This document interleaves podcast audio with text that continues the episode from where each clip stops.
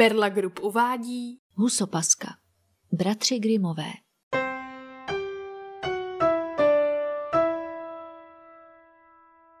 Byla jednou jedna královna, která byla už dlouho vdovou a ta měla krásnou dceru.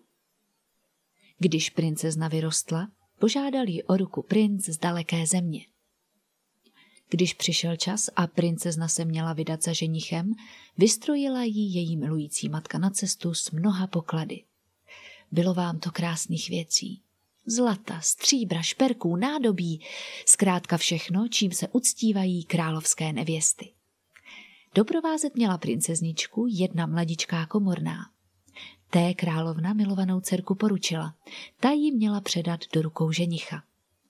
Obě dívky dostaly na cestu koně, ten princezník se jmenoval Falada a nebyl to jen tak nějaký kůň, ten vám uměl mluvit. Když nadešla hodina loučení, odešla matka do ložnice. Tam vzala nožík, řízla se do prstu a 3 kapky své královské krve nechala skanout na bělonký klůcek.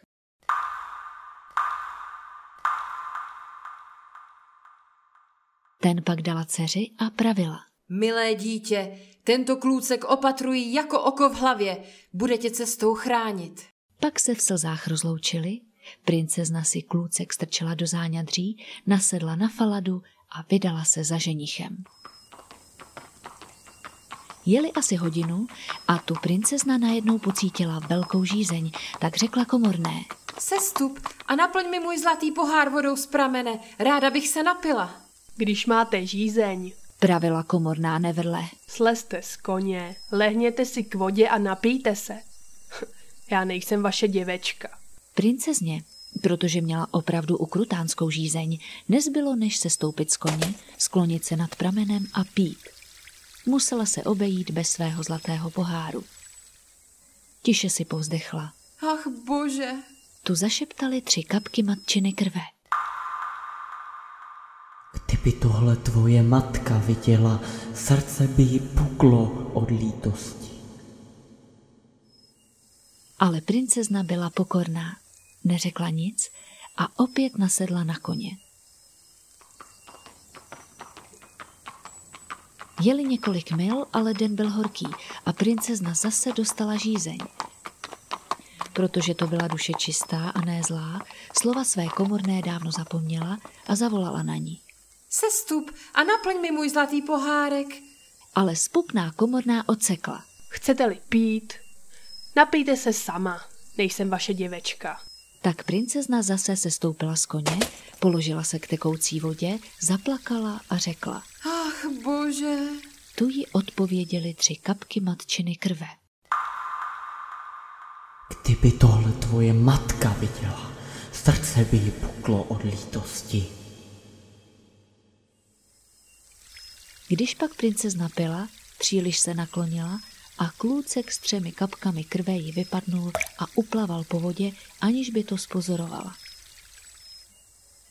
Ale komorná se z toho potají radovala, neboť bez ochrany 3 kapek mateřské krve jí byla princezna vydána v šanc.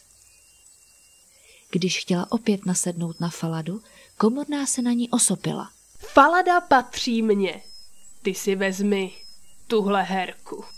Pak princeznu donutila svléci královské šaty a obléci si její obyčejné a k posledku musela také přísahat, že o tom na královském dvoře nikomu slůvkem nepoví a když to nedodrží, bude po ní. Jen Falada byl mlčenlivým svědkem toho zločinného chování. Pak jeli dál, až konečně dorazili na královský zámek. Tam je přivítali s jásotem a radostí, sám princ jim vyšel vstříc, pomohl komorné z koně, protože si myslel, že je to jeho nevěsta a vedl si ji po schodech vzhůru. Princezny si nikdo ani nevšiml, zůstala stát dole pod schody a bezradně se rozhlížela. Starý král, který schlížel z okna, ji tam uviděl a velmi se podivil. Byla tak křehká, jemná a krásná. Vešel do hodovní síně a zeptal se nevěsty na tu, která stojí dole na dvoře, kdo pak to je. Ale jen jedna komorná. Vzala jsem ji sebou na cestu, aby mi lépe utekla. Dejte jí nějakou práci, ať tu nezahálí. Ale král pro ní neměl žádnou práci, až nakonec rozhodl. Mám tu malého chlapce, který pase husy. Tomu by mohla pomáhat. Chlapec se jmenoval Ječmínek a tomu měla princezna pomáhat pást husy. Druhého dne pravila komorná princi. Milovaný manželi, splníte mi jedno přání? On odvětil. Jistě, má milovaná. Nechejte zavolat řezníka a toho koně, na kterém jsem přijela, nechte porazit. Začíná jankovatět. Komorná se totiž děsila toho, že by Falada mohl promluvit. Když se princezna dozvěděla, že Falada má umřít, tu zašla ve vší tajnosti za řezníkem a zaplatila mu zlatem za jednu malou službičku. Měl přibít Faladovu hlavu nad půlnoční bránu, kudy chodila každé ráno na pastvu. A řezník slib splnil. Uťal koni hlavu a přibyl ji nad bránu.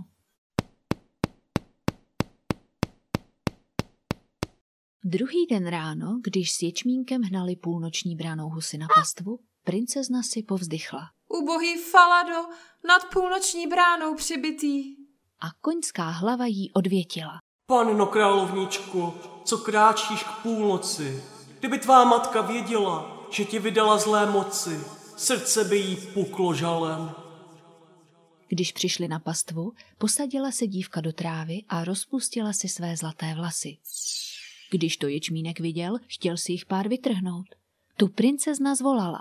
Větříku, spěchej jen, Ječmínkovi klobouk vem, honí jej lukami ať, až si vlasy spletu, pak mu jej vrať. A tu zavanul silný vítr, schodil Ječmínkovi klobouček a hnal ho po zemi tak rychle, že za ním musel chlapec volky nevolky běžet. Než ho dohnal, měla princezna vlasy učesány a zapleteny. A tak si musel na zlato nechat zajít chuť. To ho pohněvalo a už si dívky dál nevšímal. Tak pásli husy mlčky až do večera a pak šli domů. Druhého rána, když procházeli půlnoční bránou, dívka pravila. Ubohý Falado, nad půlnoční bránou přibitý. A koňská hlava jí odvětila.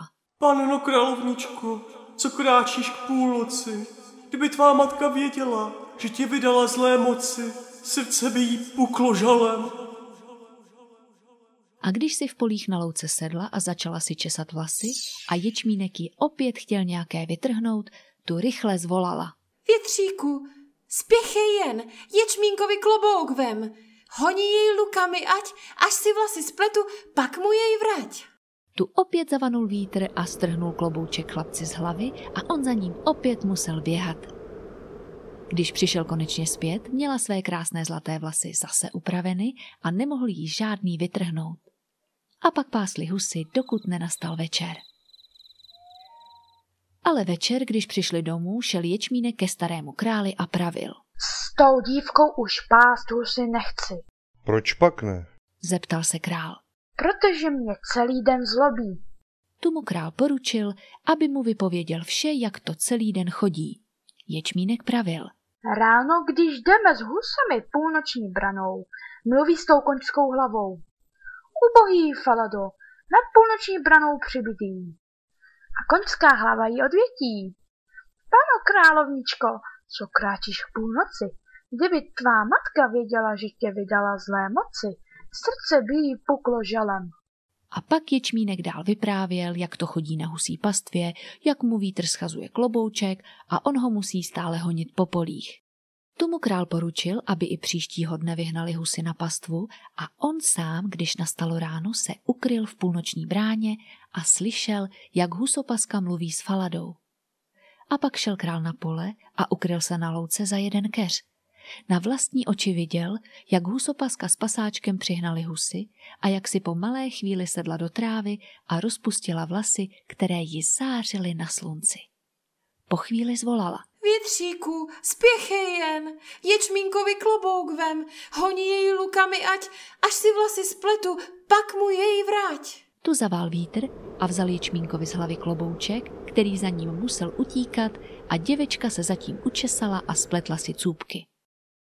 Když se večer husopaska vrátila domů, zavolal si ji král stranou a zeptal se jí, proč to všechno dělala. Nesmím a nemohu vám nic říci, pane králi, neboť jsem příbohu všemohoucím přísahala, že to neprozradím, jinak bych přišla o život. Král ji přemlouval, ale ona se nedala pohnout, až nakonec řekl.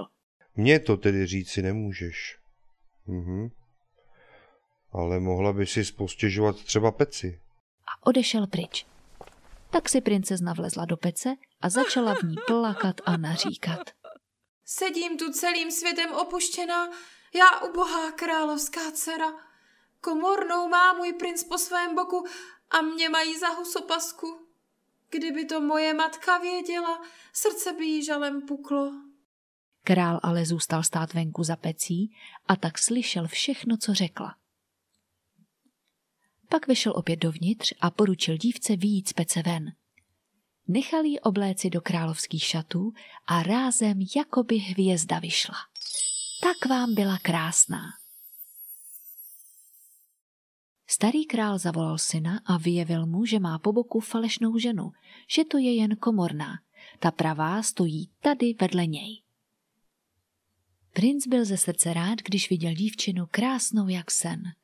Nechal vystrojit obrovskou hostinu a sezval na ně hosty. Ženich seděl uprostřed, z jedné strany komorná, z druhé princezna, kterou zaslepená komorná v těch nádherných šatech nepoznala.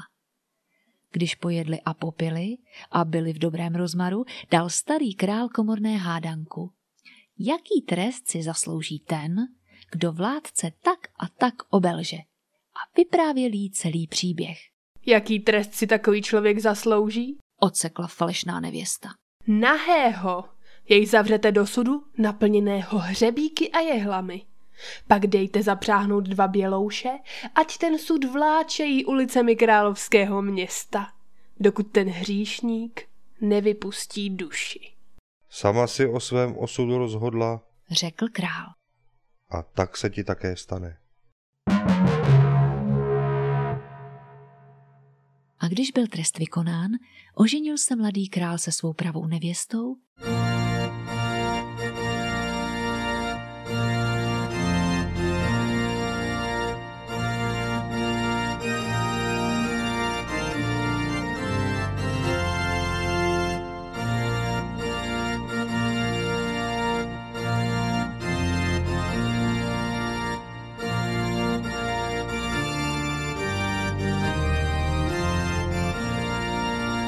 a oba pak vládli říši spravedlivě a žili v bázni boží.